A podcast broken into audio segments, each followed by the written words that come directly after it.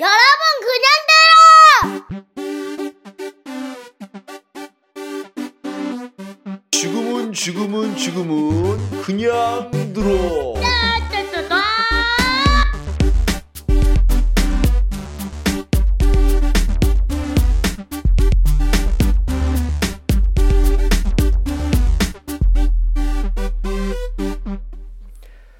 여러분 앞에 놀라셨죠? 아들의 도움을 좀 받았습니다. 자, 이번에는 여섯 번째 시간. 벌써 여섯 번째죠.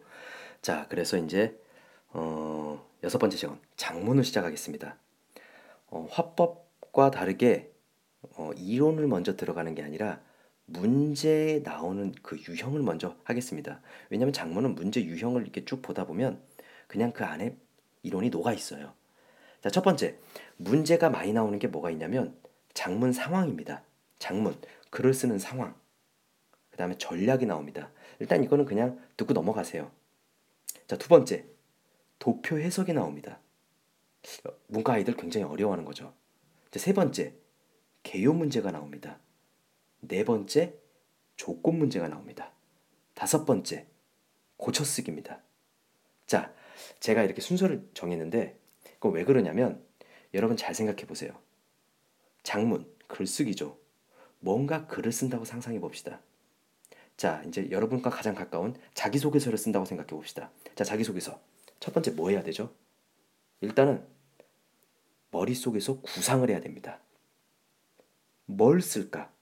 누구한테 쓸까? 어떻게 쓸까? 무엇을 쓸까? 이런 것들을 구상하는 겁니다. 이게 장문 상황입니다. 이래서 내가 잘 표현하는 게 장문의 전략이에요. 자, 그래서 이런 문제에서는 초고가 나옵니다. 그를 어떤 어떤 초고를 썼다. 여러분, 초고는 초고 추장이 아닙니다. 초고, 처음 썼다는 겁니다. 내 머릿속에 있는 장문 상황에 대한 인식 구상을 해서 나온 머릿속에 인출된 게 처음으로 나온 걸 초고라고 합니다. 네. 그랬을 때 문제에서는 이게 내 계획대로 반영이 됐냐, 안 됐냐, 글쓰기의 전략이 무엇이냐, 이런 것들을 판단하는 문제가 첫 번째 나옵니다. 두 번째는, 자, 자기소개서를 썼어요. 일단은, 아니면 보고서를 쓰려고 그래요. 자료를 모아야죠. 자료. 자, 그릴 수도 있습니다. 자기소개서 뭐 학생부를 볼 수도 있죠. 뭐 도표를 볼 수도 있어요. 이런 것들에 대해서 해석을 해야 됩니다. 그렇기 때문에 문제에서는 자료 해석 문제가 나옵니다. 뭐 인터뷰라든가 신문 기사, 도표. 하지만 여기서 문과 학생들이 가장 어려워하는 게 뭐죠? 도표예요. 그냥 괜히 쫄아요. 안 쫄아도 되는데 쫄아요. 자, 도표. 자, 도표는 다 해석할 필요가 없습니다. 기준은 선택지에 있습니다. 선택지에서 물어본 말에 대해서 도표로 돌아가서 맞는지 안 맞는지를 파악하면 거기까지면 끝입니다. 자, 그래서 자료 해석의 기준은 어디라고요? 선택지입니다. 자, 세 번째. 자, 이제 자료를 다 모았어요. 뭔가를 글을 쓰려는데 아, 무슨 내가 무슨 예술가도 아니고 필 받아갖고 막 쓸 수는 없잖아요. 일단은 틀을 잡아야 돼요. 그 틀을 개요라고 해요. 얼개인 거죠. 자, 그래서 보통의 그런 개요는 서론, 본론, 결론으로 돼 있어요. 3단 구성이죠. 뭐 서론에는 문제 제기를 해주고 본론에는 주된 내용을 얘기하고 결론에는 뭐 요약, 정리, 뭐 마지막에 주장을 합니다. 근데 이제 문제에서 많이 나오는 것들은 본론이에요. 본론. 본론 중에서 어디가 중요하냐면 자, 이런 상황입니다. 문제 상황이 있고 해결 방법이 있습니다. 자, 본론의 문제 상황과 해결 방법. 이거는 반드시 짝꿍이어야 돼요. 짝이 꼭 맞아야 돼요. 무슨 말이냐? 문제점 1은 해결점 1과 대응해야 됩니다. 안 그럼 호랩이에요. 그래서 문제를 딱 보자마자 숫자가 맞지 않으면 무조건 그건 개요를 고쳐야 되는 겁니다. 그래서 이런 것들을 파악하고 글을 보는 것과 파악하지 않고 글을 보는 것은 순간적인 판단력이 굉장히 시간이 많이 걸려요. 일단 이렇게 파악하고 보시고요. 자, 네 번째. 자, 이제 개요까지 썼어요. 뭘 해야죠? 글을 써야죠. 표현을 해야 됩니다.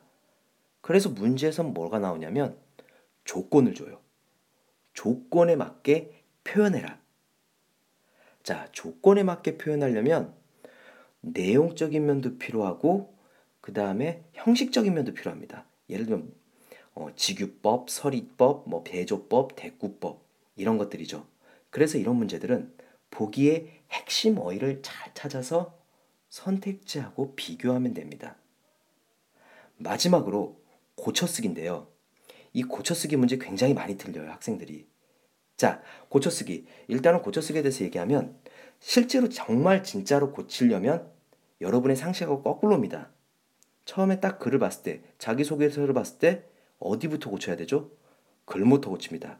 글, 문단, 문장, 어휘, 단어, 뭐 이런 것들 고칩니다. 그런데 아마추어라든가 어설픈 사람, 학생 중에도 있고 심지어는 어, 선생님 중에도 있어요. 거꾸로 하기 시작해요.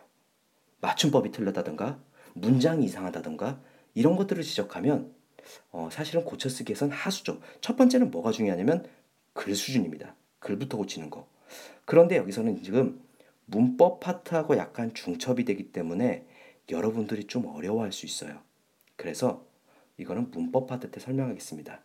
자, 이렇게 장문에서는 이 다섯 가지 틀. 장문 상황과 전략, 도표 해석, 자료 해석 문제, 개요 문제, 조건에 대한 표현 문제, 고쳐쓰기 문제. 자, 실제로 기출 문제하고 모의고사에서 확인해 보세요. 이제 보일 겁니다. 보이면 쫄지 않습니다. 여러분, 쫄지 마세요.